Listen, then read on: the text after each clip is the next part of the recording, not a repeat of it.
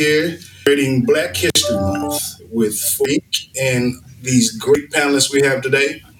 Um, we have Miss Crystal Patterson from North Miami, a director. We have Miss Christilla Miles, a director with Houston, Texas, from Houston, Texas. Sorry about that. We have Mr. Marcus Johnson, Four Leaf, Southern California. And we have Mr. the the code enforcement man of the year in South Fulton, uh, Mr. Brian Morris. How you guys doing this morning? Doing well. Doing great. Doing great. Well, we're here celebrating Black His History Month, but I wanted to also get I wanted to I wanted to see your side of the story on let me say this right. I wanted to I wanted to get your input and tell us your success stories as a minority in the business the build, building division and building department of your organization. Miss. Miss Patterson, can you tell us a little bit about your history as a director uh, North Miami and your success stories coming up? Sure. So, um, I well, good. Well, first of all, good afternoon, everyone, and happy Black History Month. First and foremost, um, it is a pleasure to be with you guys this afternoon, um, and um, and and you know, being given the opportunity to kind of share a little bit on um, you know my experiences. I would say that um, for me, um, I think it's I guess my journey at, in in North Miami has um, been pretty historic in that um, I don't know that we've ever had um, a, a minority person run our code division. In addition to that, I don't know that we've ever had a female um, minority run the division or run the department rather excuse me so um, i would say that you know it's been pretty it's been pretty historic um, for me it, Uh-oh. I think we Lost. well here she is. are you able to hear me and see me I think we lost you. Sorry about that. Miss Patterson, I, I, I, we, we are you still there? i'm here Okay, we can hear you. Okay, good. Sorry, I don't know what happened. Um, but I would say that you know, um, I um, I spent some time. Um, I've shared this story before. Um, I spent quite a few years in my career as an investigator, um, doing the, the boots on the ground type work. I was always very passionate about law enforcement on some level. At one point, I thought I wanted to be a police officer, and then I, I realized through my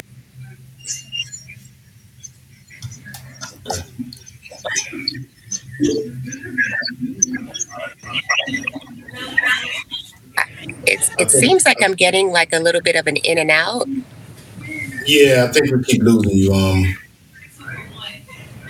the last part we heard, you you wanted to be a police officer at one point.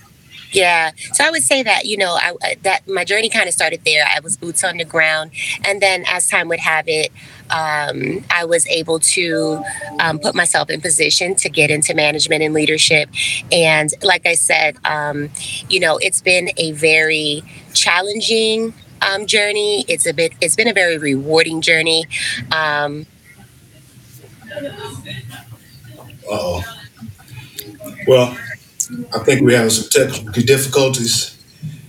yeah, I, I'm not sure why it's it's literally just blanking out and coming back on. All right. Do you want to um, you want to stand by and get that situated, and we go to the next panelist? Or, or Sure, sure, sure. Okay. Well, I always like to start with ladies first. Miss Miles, I Miss Christilla Miles, Houston, Texas. I definitely want to hear hear your story.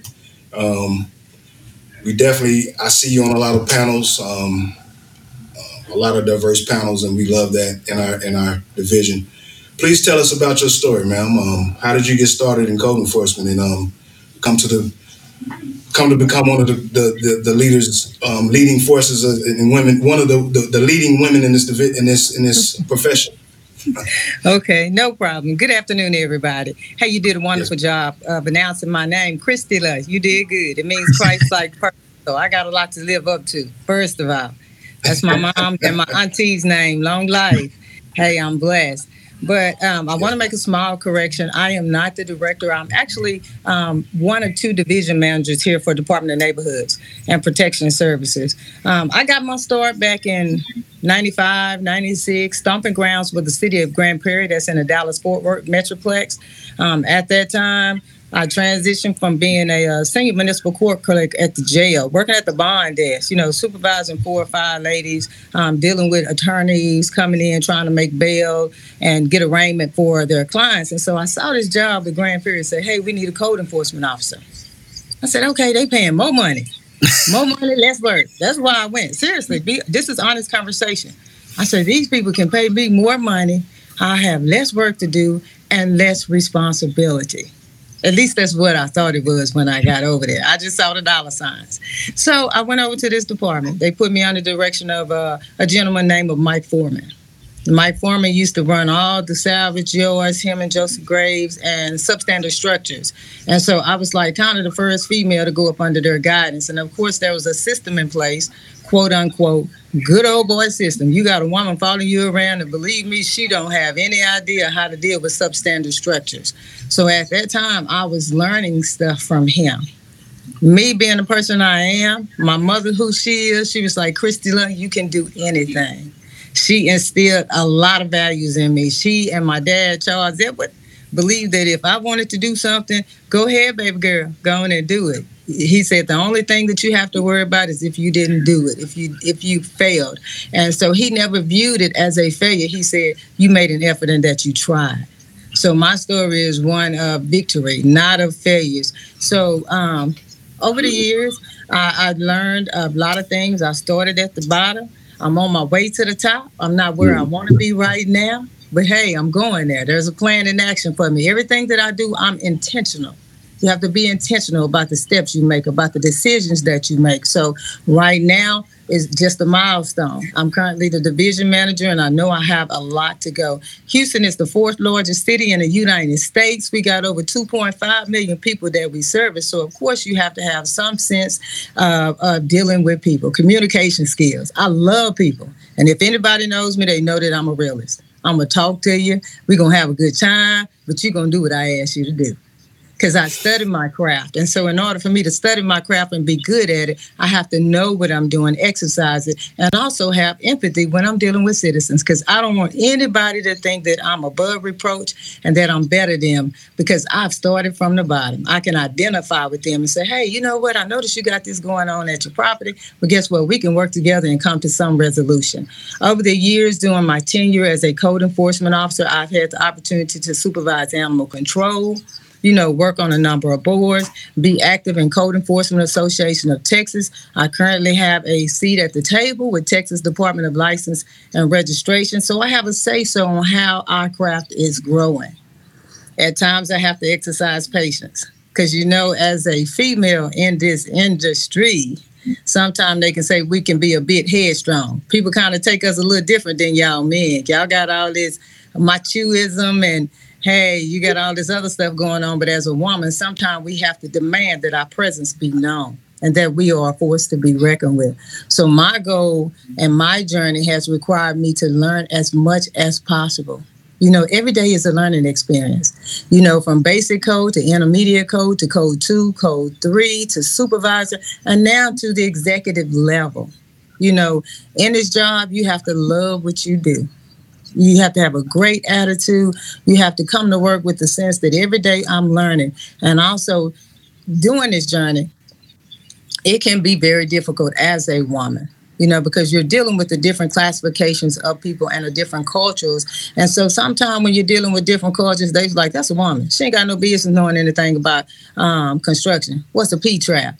Hey, what's a pier and beam foundation? We don't have any business in the eyes of the general public of knowing certain terminology. So I make it my best to know these things. That way I can sit back sometimes and just say, hey, okay, I'm gonna let you talk for a minute.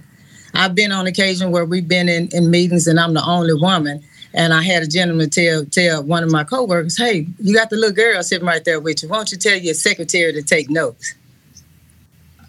And so the young man who was in the meeting, he started laughing. He said, "She's not the secretary. She's the boss. That's my boss, man." so you know, a woman in this profession um, can can face adversity on a different level. You know, when you go out and you go to your construction sites and you get out the car, people normally go straight to the man. They cling to his presence. But as a woman, you know, we have a different way. We're, we're more nurturing. We're able to get more compliance in this area of expertise because guess what? We have a heart for the public. So my journey has been my journey and my journey alone. I've had the influence of some wonderful people wonderful people. And I tell you, people in the business, I work with Mr. Bean on several occasions. Cecilia has called me. Celia is wonderful. Got to meet Pete, you know. So, uh, me growing as a code enforcement officer daily is a must. It, it's mandatory. I get to meet wonderful men like you all. I get to meet great gentlemen who who back you up and say, "Hey, let's sit down and have a battle of the minds. Let's sit down and brainstorm. Let's do whiteboard sessions. Let's work together and see what we can do to make our community better." So, me in the field of code enforcement, it's, it's been a job. Believe me, it's hard sometimes. It, it's hard because when you're working in local government, you're faced with politics people view you a certain way when you come in. You see a natural female right here with a short haircut, and I'm confident in my abilities. You know, I, I don't want people to think that, hey, she's boastful, she's vain, she's arrogant. No, I'm confident because I know what I know and you can't take it from me. I've always had the attitude that um, if you give me a job to do, I'm not the lady to say, I, I don't want to do that. That's not in my my box. That's not in my job description. Guess what? Miss Chris gonna do it because Miss Chris gonna learn some stuff and she gonna know it. That way, if you step away from it, I'm gonna maximize that opportunity. You gonna come back and use Miss Chris again. So my journey has been my journey alone. You know, I've been, you know, a lot of people don't discuss religion and politics. Mine is to be faithful, to do the task that's been assigned to my hands and do it to the best of my abilities. I, I can always tell people this you know, somebody had to set the foundation for me. My job when that foundation has been set is guess what? To make that grow and multiply. Just like I'm setting the foundation for others. So if I set that foundation, I expect you to go in and make it great.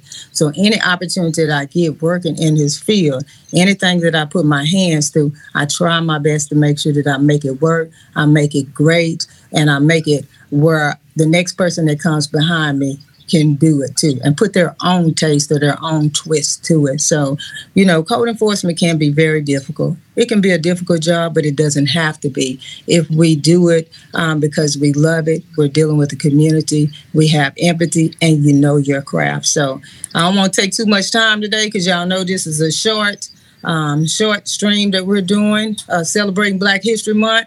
Like I said, there's others who've been before me who did it and they paved the way for me. I'm grateful. We're talking about like your Bill Hills in the city of Grand Prairie, who was one of the founding fathers for Code Enforcement Association.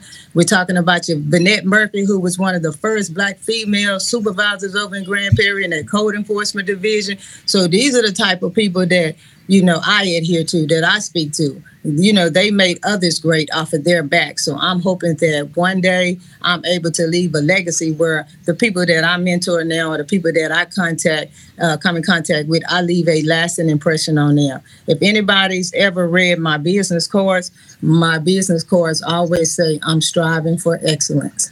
I don't ever want to be me. Everybody know what me is, mediocre. Why be mediocre? Let somebody else have that job. Y'all be excellent. So that's kind of my spew. Ms. Miles, we really appreciate that. Um, you are excellent, especially you, you said a mouthful. You're leaving a legacy for for the women to follow in your path. I mean, you, you definitely are, are, leaving a legacy. Uh, we definitely appreciate you. Miss Patterson, are you still there?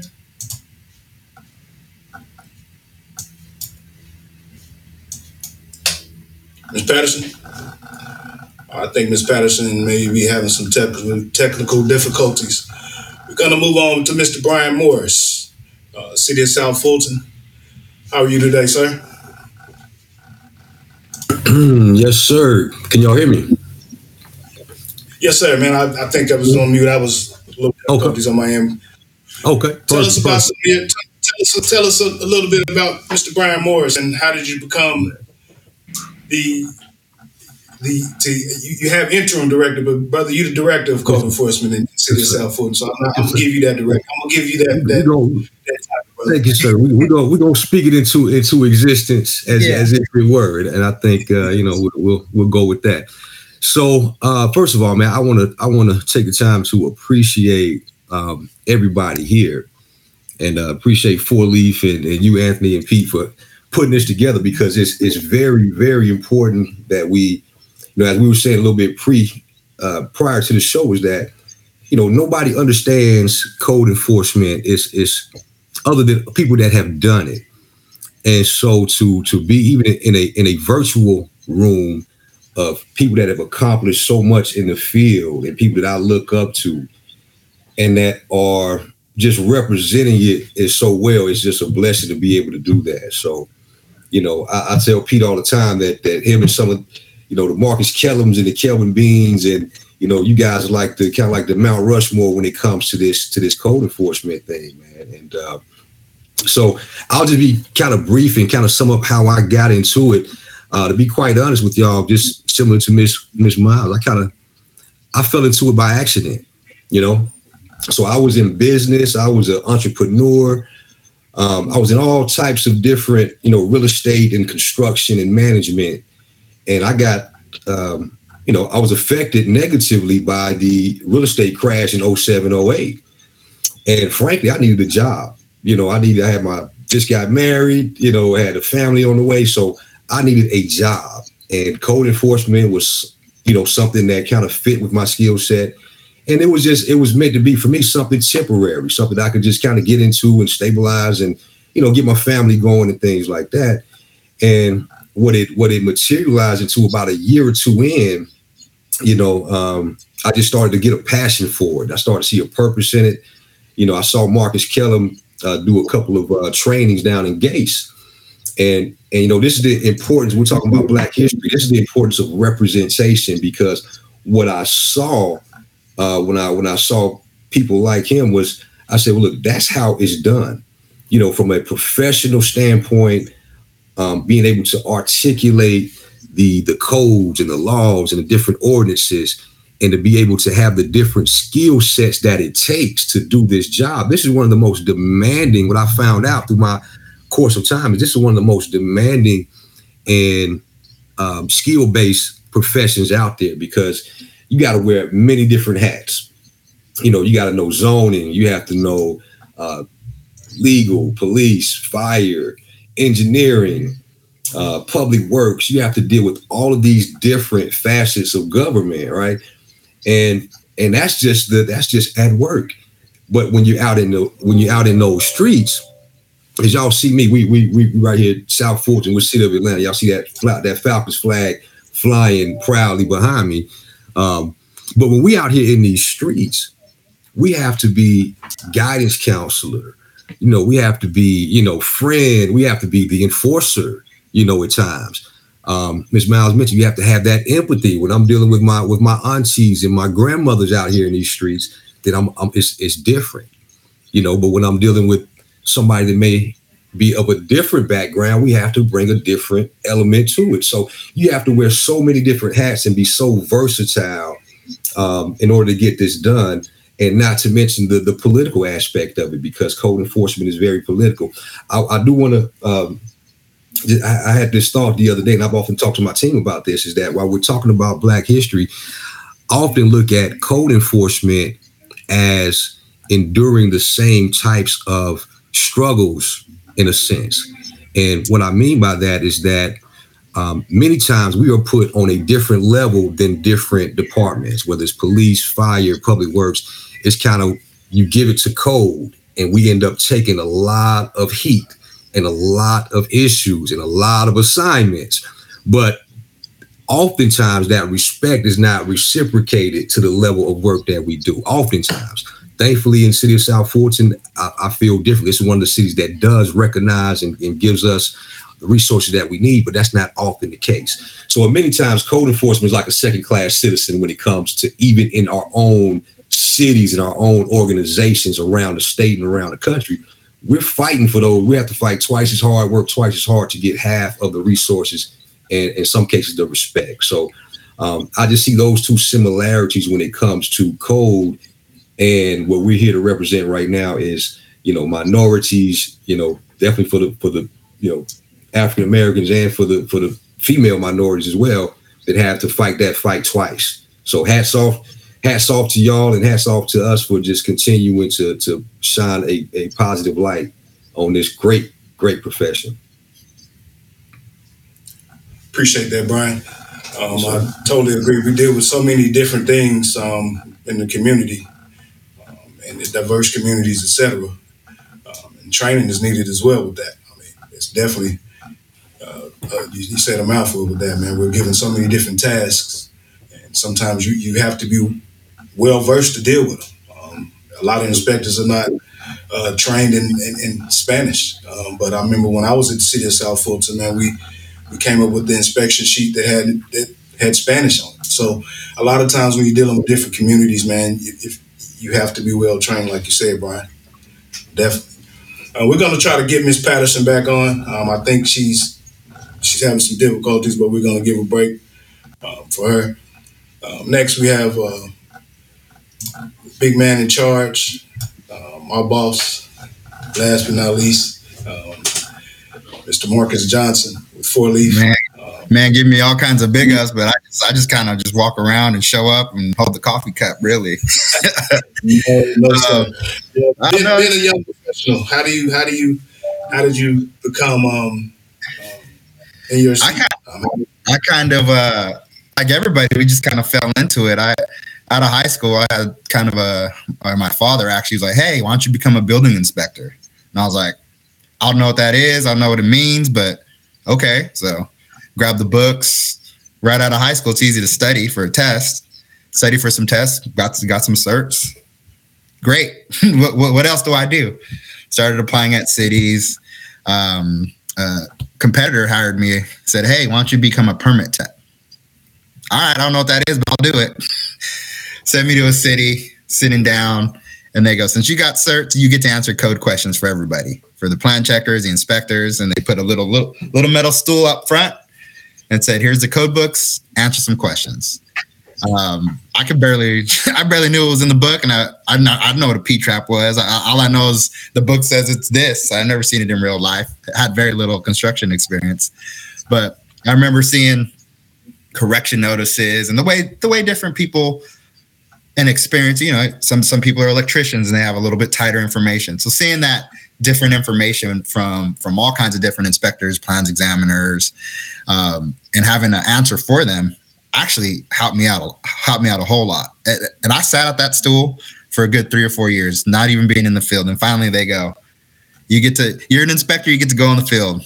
Happiest day, one of the happiest days of my life. I'm like, "I ah, get out of the office." Get out of the office. They send me. They send me to some sites, and it's it's a different ball game out there in the world, man. when you get out there, it's it's like whoa you gotta you, you gotta know what you're looking at but you also need to uh, know how to administer the code. Um, now nowadays i say there's, there's very little black and white in the code. Um, if you want to get fur- pretty far in this career you have to know how to administer the gray. You need to know how to administer the exceptions. You need to know how to basically how to get to a yes answer with and still getting your your code compliance um, like everybody else on the panel said it's like you, you hold a lot of different hats when you go to somebody's house you have to have have the right personality, the right the right words, the right approach to to help that person. Because um, ultimately, we're there to help them. We're not we're not there to we're not there to throw them out of their house. We're not there to to make their their their life any harder than it is. We're we're here to help. We're here to help. There's some there's some type of issue we're trying to get to getting them to resolve it. And and like like one of the other panelists said, it's you're a counselor, you can be a financial a financial advisor. Sometimes you're you're even a contract trying to figure out how to how to make this thing work. Like, hey, the cheapest thing is knock this down. The the, the easiest thing is go get X, Y, and Z. Um, so that's my my kind of trajectory. I just took whoever wanted to teach me anything. There, there's I met a lot of good people in the in the industry. Um, if anybody wanted to teach me anything, I didn't care what it was. Um, if somebody wanted to teach me how to how to how to look at a pool plan, I was a sponge, and and I've kind of continued my career that way. Um, I've I've learned a lot of tasks that that, that people don't want to do, and that's kind of how I ended up doing a little doing some code enforcement. That's how I ended up doing mobile home enforcements and, and other stuff. Is nobody wanted to do it, but hey, I'll, I'll, do it. It's something. It's something to do, and I just like learning. Um, so the trajectory, I, I, moved up and down the state of California. Um, then I got a little got a little bored in the in, in the jurisdictions, and uh, that's kind of when I hooked up with Four Leaf and, and some of the some of the consultants about like, hey, you you have an ability to look at kind of bigger projects, have a bigger audience, and and since then I. I've I've loved every minute of it. I, I have the the platforms and the abilities to to hire, bring in people, and and it's nice to to be able to give people opportunities. I, I've I know in my personal personal um, experience, I've, I've been able to you meet people and they have the right intangibles. Maybe they don't know code. Maybe they they've never been an inspector, but they have the person that the right personality traits. They're eager to learn. They have all the intangibles. It's just it's just you know putting a little bit of time and investment into it. And that's that's one thing that that has always been super important to me. Is is there's there's a lot of people out there. There's a lot of circumstances out there, but everybody just needs a little bit of a sometimes a nudge. Like, hey, I, I know a lot of inspectors that maybe have a little bit of issue taking the test. They they um, you know, you, you fail an ICC test and, and and people feel you know it, it sucks. It sucks. But I tell them, hey, nobody nobody asks how many times you took the test. They just ask you if you have your certification. And I've even I think in our office, I know Anthony's seen it. I posted uh posted my plan check certs a couple times where I, where I, I had to take it a couple times and I go, don't be discouraged. It happens. I go, it's a revolving, it's a revolving set of information, but but it's it's part of the process to get where you need to go. And and so just just now I'm really I'm really happy that I'm able to help people kind of further their careers. Um, I have the platform, the platform to do it now, and it's like bringing bringing Anthony, bringing Pete on, and and I really saw the need for for the code enforcement realm to be kind of highlighted. It's like like y'all said, we're all like the stepchildren. We take we take whatever whatever weird program, whatever political political thing of the day is smoking ordinances or whatever. Hey, you know what? Code enforcement will do it. Most of the time we go, I have no clue how to get there, but we'll figure it out. Um, getting the resources is another issue, but I think with us highlighting highlighting the profession, highlighting the people in the industry, and it's nice to see people across the nation that are doing that are doing good things that are that are that are out there making a difference. It's it's one thing that that just like it, it brings joy to my heart. Um, I know early on in my career, I went to a lot. When you go to a lot of training, and and especially down here, I didn't see too many people that look like me at the trainings. I didn't see people in my age range. Um, so I remember going, I don't, I don't necessarily know if this is maybe, maybe for me. I like, I like what I do. I, I like, I like interacting with people, like helping people, but I didn't know if it was for me. Um, but then like boards like this, panels like this, where you can see people everywhere that that are that are doing it, um, is is is awesome. And, and I'm glad that that Anthony and Pete kind of put this together so we can kind of highlight the successes. we all hear about the bad things, and I know we'll probably talk about some of our some of our struggles. But it's it's also great to hear that that it can you can make it you can get through it you can you can get to where you need to be and, and there is success out there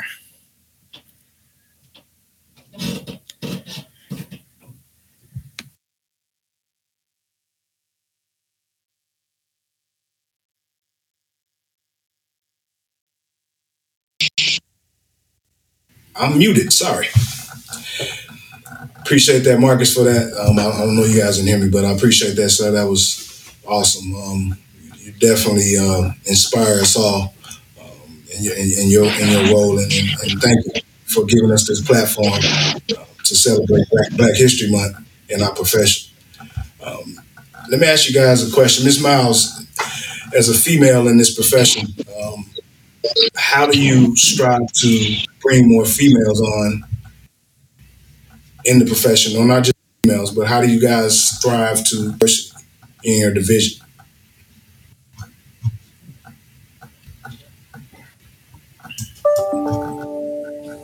The 80 some odd different cultures um, that we normally deal with here. In order to maintain the diversity, we look for the best qualified. You know, that that's what I always look for. Like yesterday, I was conducting interviews for a supervisor. We need three new supervisors. Uh, normally, what I do is look for who's the best qualified, who is a good fit for our organization, who's teachable.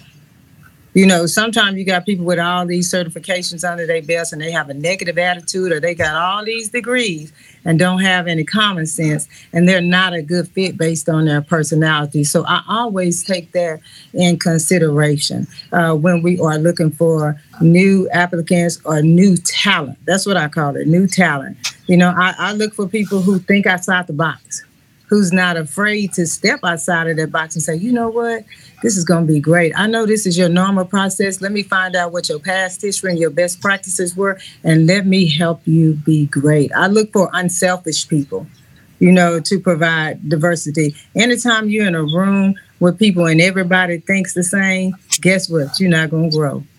I, I, I need somebody who is a little bit of what we want to call a hellcat, who gonna ruffle our feathers and make us feel a little bit uncomfortable at times, and, and be the devil's advocate, so that we can continue to grow. So, me, diversity is a big thing because I feel like even though we don't always look alike and we don't always think alike, we do have value, and you bringing that to the table is just going to make us a better organization. So, to me, diversity is a must. We have to be open minded. Uh, we have to understand um, the other person's culture and their backgrounds, and we have to be able to um, surrender to that so that we can continue in our process. Thank you. Ms. Patterson, are you there? Okay, she's still. I'm here. Can you hear me? Yes, we can hear you now. Gotcha. Oh. Yes. Oh, you know what? Before I even start, I want to just say um, my colleagues on the panel mentioned a whole lot of amazing characteristics and traits you need to have to be in code enforcement. I add adaptability to that list. because of my technical issues today, um, you know, I literally um, didn't anticipate having these challenges, but I appreciate the adapt, you know, us being all of it. Um, um, but to not, you know, just my my portion of it, I wanted to just kind of continue to finish up what my journey um, in the in the in the industry has been like in terms of diversity and inclusion. Um, I think it's important to know left off at prior to my my technical issues was that um, you know what my specific journey like. Um, I I much like everyone else mentioned, climbed hoops. Um, like everyone else, desire for law enforcement. I didn't really much about code enforcement. However, um, despite being in the industry, serving a different capacity, I eventually learned and became more familiar with what the role was, um, and um, recognized that um, you know my desire really there. Um, but as but to be more specific in terms of um, you know diversity and inclusion, making a point and expressing some thought around, um, you know, being the first minority in my jurisdiction, as well as the first um, um, woman to run a code enforcement department in my jurisdiction. And I think that um, it's really, really important because um, I can recall times where people would ask questions like, do you really want to do this? Are you like, what is you in this? Like, it, I, I recall, you know, my male counterpart and, and surprised and um, oftentimes taken back that I had this desire um, to, you know, fill the role that I currently fill. And I think that, you know, there is, um, where, you know, there's a beauty in the struggle, there's certainly struggle um, when you're trying to come into, you know, go up the ropes. Um, and specifically as a as a woman and you know more as a female. Um, as a female as a minority. Um, and so I, I, definitely wanted to make mention that. I would say that you know diversity um, you know my jurisdiction um, is a heavily populated immigrant uh, community. Um, we do have, you know, uh, both, um, you know, kind of all walks of life, but we do heavy immigration, immigrate, immigrant population, excuse me.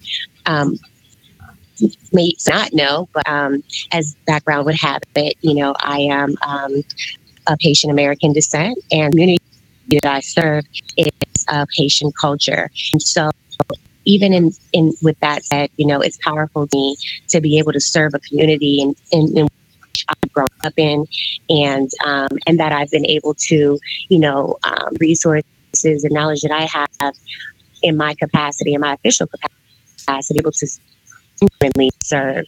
I recognize that as a public service, um, you know, our, our, number one priority is service. Um, and as you know, the head of the, I recognize that that has um, become even more of my role. Um, you know, identifying, you know, we're not um, filling in the gap where we're not, you know, um, operationally successful at meeting the needs of those that are underserved and underprivileged. Um, you know, um, oftentimes there's times where we run into single moms and, you know, different situations that affect you. You meet them, you meet the person out in the field and serving. I think Ms. Miles was mentioning, you know, uh, to, um, you know, the men um, and and the different needs of the community, I, I recognize where we may need to adjust um, our process and our operation in order to um, be of best uh, service to the people that we that we that we serve in our community. Um, so all that said, you know, I just wanted to we kind of spent some time on that particular question. I prolong it. I'm sure there's some other interesting questions, but I did I did definitely want to expand a little bit more on um, what my journey has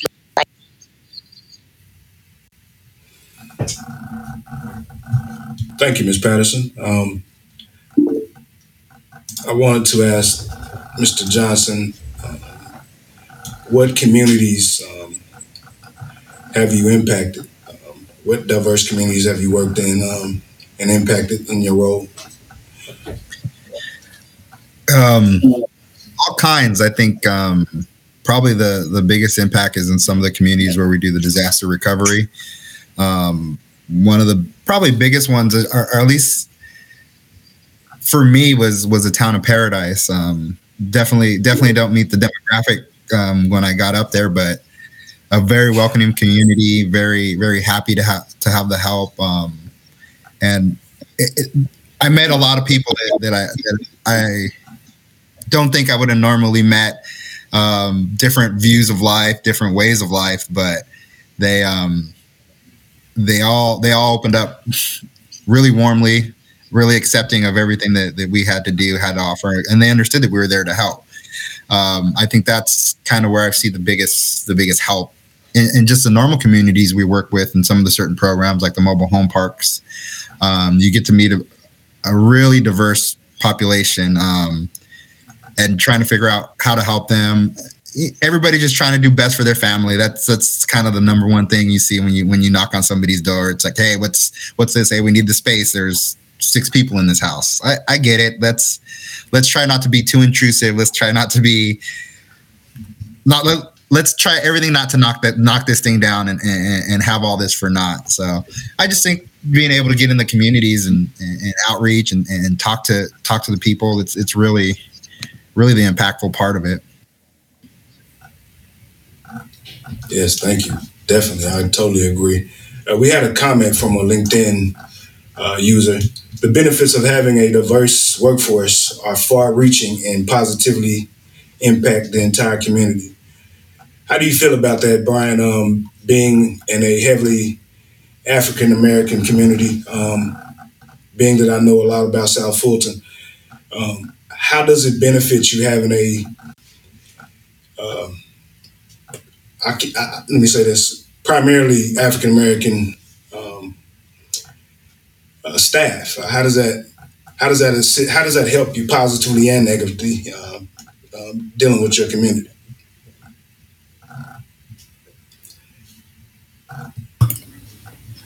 Okay, that's a great question.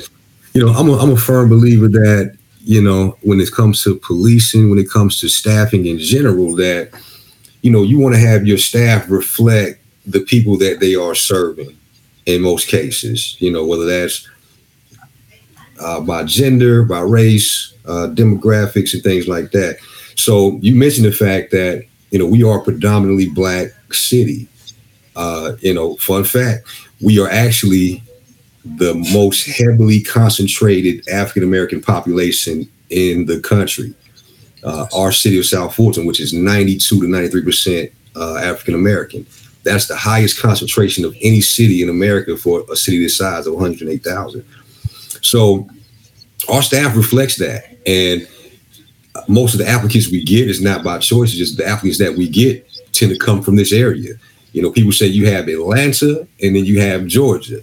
So Atlanta, the demographics are quite different than Georgia, which is when you get outside of you know the metro Atlanta area. So our workforce reflects that. Um, uh, as far as the the male to female ratio, we are not by design, but we're about 50 50. So we have a staff of 21, and I think we have 12, including admin staff, and we have uh, 12 female and nine male.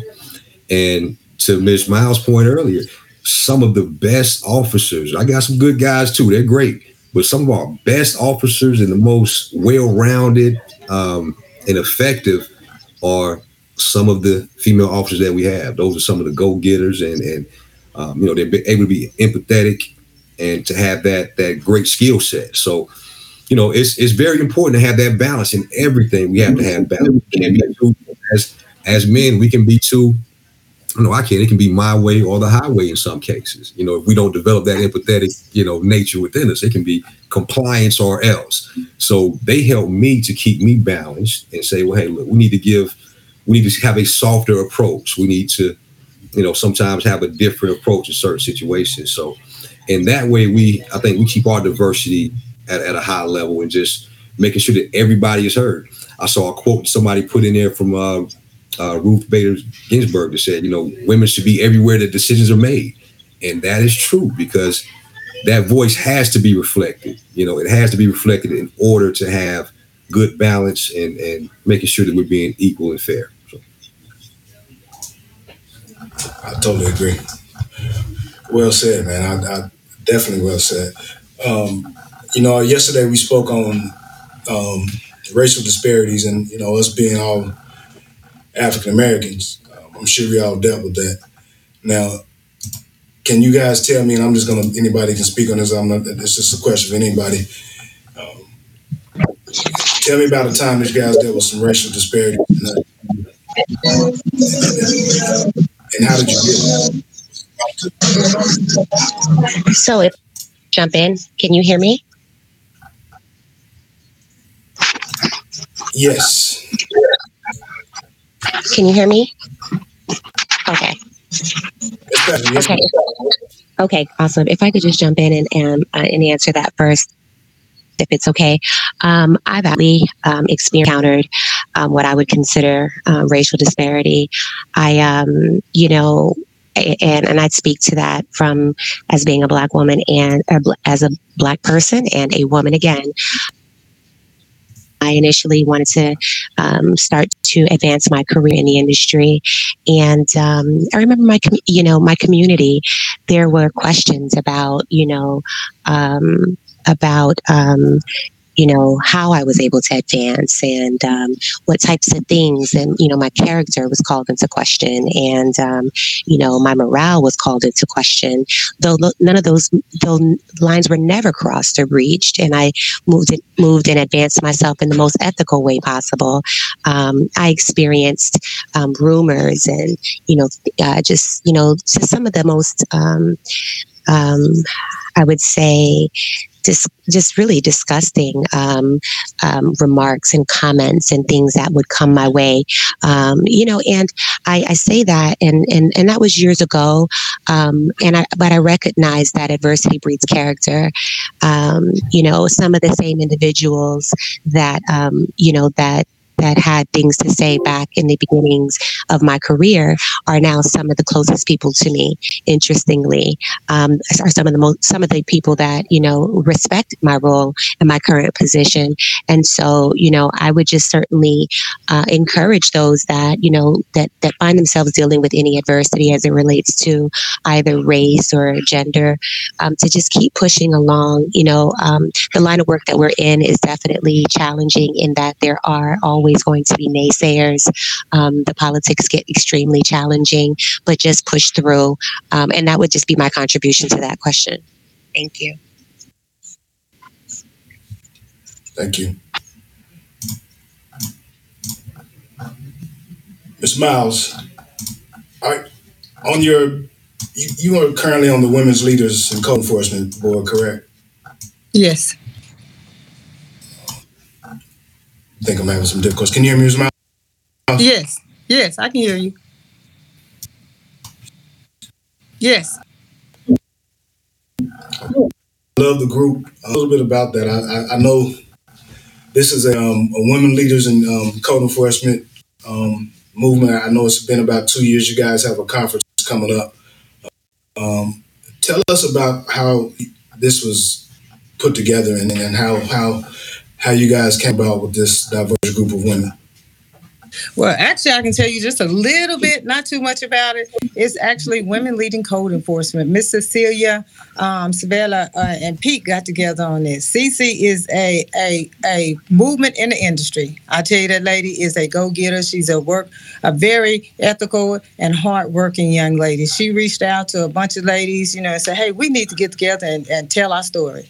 What's going on? How are we making it to the top? How are we promoting um, women in this profession? She knew a lot of women in the industry who were experiencing, like you said, racial disparity uh, in the organization. And she's a um, Hispanic lady, homegrown, and she'll tell you her whole story about how she works her way up to the top. She's currently still growing. She just received a new position um, just recently, and we gave her accolades on that. So she thought it would be a good idea to bring together women across the United States and be able to tell their stories about how we have developed in the industry. This is going to be the second annual conference. I believe last year um, we did a virtual conference. I was one of their presenters um, during this time. And so next month, March 23rd through the 27th, we'll be in Santa Rosa, California. Um, I'm currently opening up the ceremony as the keynote speaker. And she wanted women with similar professions to come together tell their stories, continue their education, and grow and encourage each other um, to continue to grow. So this is like a really positive movement that she has going on. There were a couple of men um, that attended some of our classes uh, virtually, and it was because of the COVID and so much stuff has been going on. Um, Pete Roke has been a driving force behind the technology uh, about this. He made us all look wonderful. I was like, come on, Pete, do your thing, man. Doctor it up. You know how to do the superstars on TV. Go ahead and, and photobomb and Photoshop and make all of us ladies look good. So Pete has been super awesome with that. Um, Marcus Kellum, you got um, great, great men who are pushing wonderful women to be successful. So this is a wonderful opportunity for all of us to come together to encourage each other to um, continue growing. Miss Crystal was there as well virtually um, last year you know, much kudos to her. She's still growing, climbing up the chain. Um, so we definitely are working together so that we can present a positive image um, to this world to show, hey, we are relevant. We make a difference in the workforce, and so that's that's the goal. Like I said, the goal for the conference coming up is be bold, be fierce, hey, and we are ready. We are ready. Be bold, be brave, and be fierce. I love it. I love it uh, we we are definitely. Um, I'm excited about it. I didn't know it was. I mean, so me and Cam attend, right? Yes, you guys can come. We we okay, let a few people. I don't want to come to a conference and look crazy now. We're not gonna male bash you. We're not male bashing. we, left. I'm serious. We're not male bashing because a lot of us, you know, my assistant director here in the city of Houston, um, Director Harris, he is the driving force behind me. This man has set high expectations, and believe me, I try to always exceed it. Of course, our director is a female. Takasha Francis, a force to be reckoned with, but we are not male bashing. You know, a lot of men in, in our profession, they encourage us, they teach us, we learn from them. We do a exchange of communication with these guys. So, you know, it, it works out for everybody. We all benefit. So we we welcome men to come to the uh, uh, conference because also it teaches you guys how to treat us ladies. You know, teach people how to treat you. I tell you that all the time. I'm gonna teach you how to treat me. So definitely that'll help you wise up in your communication skills when you at work working with some of us headstrong ladies. So hey, you, it, it's it's it's a great organization. I tell you, it's wonderful. And Miss Crystal, she can definitely attest to that. Oh, we're excited. We, I'm definitely going to attend. Um, now, one thing I was going to ask though on on the virtual is this is it? Do you guys have a, a in person one coming as well? This is Yes. an in person conference as well, right? This is a it hy- it's a hybrid conference. Okay. We're definitely going to support you guys um, having uh, women leaders in the in code enforcement, and, and we support you guys wholeheartedly here in my organization. So we appreciate you, Miss Miss Patterson. Are you still there? She left off. Okay, she's still there.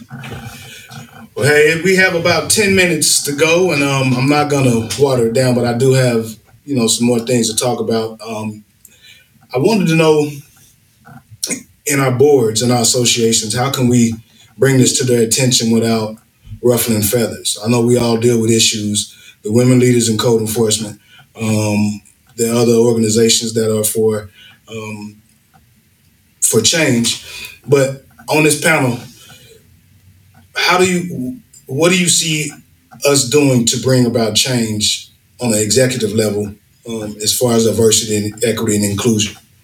And um, I'm, I'm actually going to ask Mr. Mr. Johnson that, Mr. Mr. Marcus Johnson.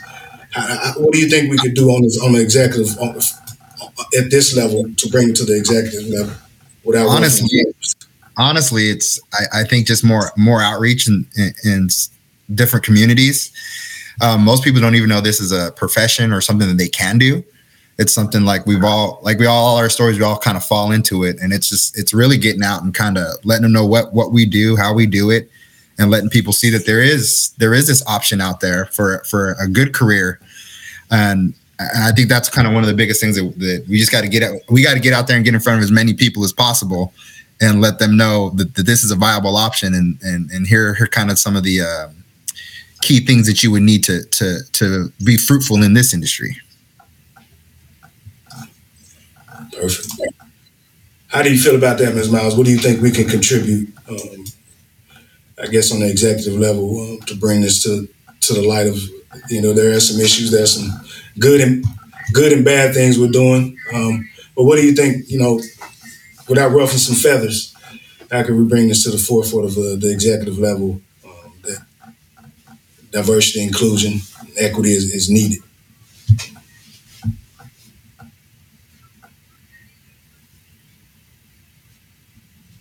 I think we got to pause there.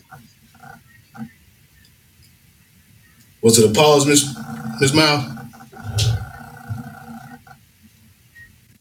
Uh oh. All right. Brian, how do you feel about that? How, you- Yeah, how would you bring that to the, how would you bring that to the to the you know the, the forefront of the executive levels of that there's we need diversity, equity, and inclusion without ruffling feathers. Right. Anthony, I, I think the, you know, the way you put it, I, I like the way you put it without, you know, without ruffling feathers. How do we do that? I think what um, Mr. Johnson said, it's, it's about exposure at the end of the day. I never knew before I got into this, I, I, and many people don't have a clue as to what code enforcement is. They don't know. So I try to explain it in a few different ways. I say, hey, look, we're the, we're the property police or with the HOA, you know, of the of the city, of the jurisdiction of the municipality. So people just don't know. So we want to get into the schools. We want to. We're doing outreach into the. Uh, we're, we're kind of branching out beyond just code enforcement. We want to reach out to our senior citizens and find out what their needs are. Uh, we have aging populations that they can't afford to get. You know, they can't they can't comply because they can't afford to comply. You know, Mm. they don't have money to fix the roof and things like that. So we want to get in front of as many people as possible, different groups. Um, and so I take every meeting, every single meeting, every HOA, every town hall, every meeting I can take because I think it's that important. I think the work that you guys are doing is that important to just get the word out about what we do because it's very important. It's very important for our communities to have a strong code enforcement department. Um, I say after after you lock up the bad guys, you put out the fires. The next thing people start worrying about is quality of life. You know, once your health and safety issues are taken care of, the next thing you want to see is well, I don't want trash on the street. I don't want the tall grass. I don't want, you know, the junk vehicles. So we're up next after that when it comes to quality of life issues. So, you know, and just last thing I'll say is just exposure is just us seeing us in different places. Mm-hmm. You know, um, you don't know you can be something until you see somebody else that is doing that work that looks like you. So it's important that, that they see us out there and, and, you know, just being able to hold our own in these spaces and for somebody to know that that is a potential career path, that you can do the same thing and this is what that looks like. Well said. Totally agree. Ms. Patterson, are you on today? You back on? I, am here. Um, you right?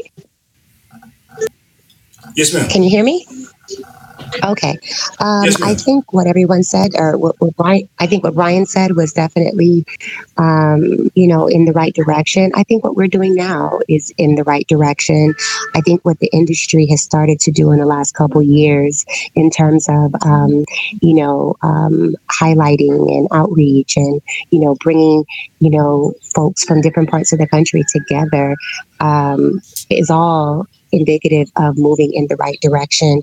Um, you know, I don't know how we could maybe even potentially consider, you know, um, some leadership, you know, meetups. I know ACE and some of the other organizations are good about, um, you know, we do conferences and things of that nature. I think oftentimes what tends to happen is, you know, you're in a silo in your jurisdiction. And unless if you if you're fortunate to be a part of a, a big jurisdiction and you've got multiple people at the table, then, you know, like I said, you're fortunate. But when you're in a smaller jurisdiction, sometimes there's resources that you need that it's difficult to get, you know, access to and um, you know sometimes have you know the level of staffing that you might need in order to be able to um, really brainstorm and put together some some some um, I guess some some practical uh, ways in which to to engage and outreach in your community. So I think, um, you know, maybe even chapter meetings or chapter leadership meetings, um, not chapter, excuse me, but national leadership meetings, um, where you know maybe you know, every now and again, quarterly or what have you, where executives can, you know, have a conversation, meet up, you know, kind of toss ideas around, get a feel for what folks are doing, and um, you know, so that we can kind of streamline and um, be as effective as as possible in our in our in our respective areas. Well said, Ms. Patterson. I totally agree. I definitely totally agree. Now, yesterday, um, I tasked the, the, panelists with a um, question: Who was Howard P. Grant? Did anybody research that? Let me see if anybody on LinkedIn or online. Well, if you guys don't know, um, he's actually the first black student to graduate from the University of California, California Berkeley, with a Bachelor of Science degree in civil engineering in 1948. That same year, he became the first black member of the African, the, the, the, first black member of the American Society of Civil Engineers. That's a major accomplishment. Um, 1948 is not that long ago, um, but I definitely have to represent and, and give kudos to the first black engine, civil engineer. That would be something closely related to code enforcement, meaning that I don't think any of us are civil engineers, maybe Marcus. Um, nah, far from that. but um, but I think having the first black civil engineer, um, and definitely on the West Coast, I'll give kudos, um, is, is a major accomplishment. Um, next two minutes, anybody have anything that they want to put out to the panelists on some great things that's happening in their organization and in their city um, that's actually representing diversity equity and inclusion. Anybody want to add something to the panel and give kudos to that city or Brian? I'd like to give kudos, man, just to again, man, to four four leaf and you guys for man shining shining this spotlight on this profession. And and you know, I love as we talked before, man, we got we, we got a shared history here in this in this area uh, before Pete and Michael stole you out there to California. But uh, man, we I, love where we are. I love where we are as a city. We are, um, you know, very much moving in the right direction, and I just I'm grateful to be a part of it. So, You know, I, I appreciate what Crystal mentioned before about doing some leadership and executive meetings. I think that's a great idea to kind of keep some ideas flowing and keep uh, keep this profession moving in the right direction. But uh, thank you guys, man. Thank you for having me. Hey, man, we appreciate you, man, and I appreciate you um, giving me that shout out. Um, I appreciate South Fulton definitely um, for paving the way for me. Um, I started there in my career 15 years ago, but it was Fulton County. Um, Yeah. So I definitely appreciate you guys for for, for, for lifting me up and, and putting me in the position that I am right now. And I'm grateful for fully for, for having this panel discussion is definitely needed. Um, I'm, I'm thankful for the chapter. I'm thankful for everybody uh, for putting me in this position and, and, and learning over the years. Um, but I think us celebrating Black History Month um, is, is minority professionals um, is, is, is a good thing. Um, but I think you bring everybody together, all races, we're, we're a majority. So it wouldn't be a minority. I think putting everybody together in one pot and have, calling them majority is, is, is a good thing. I think what we're doing here is bringing the light to what's needed. Um, equity, inclusion, and diversity are, are three things that are needed. Um, and in our division, we definitely, and, and code enforcement definitely, um, it, it's, it's shining a light. Uh, and I appreciate you guys. Happy uh, Black History Month. I appreciate the panelists. You guys have an awesome day. Be safe out there. And um, God bless. Thanks for having us. Thank you. Thank you all.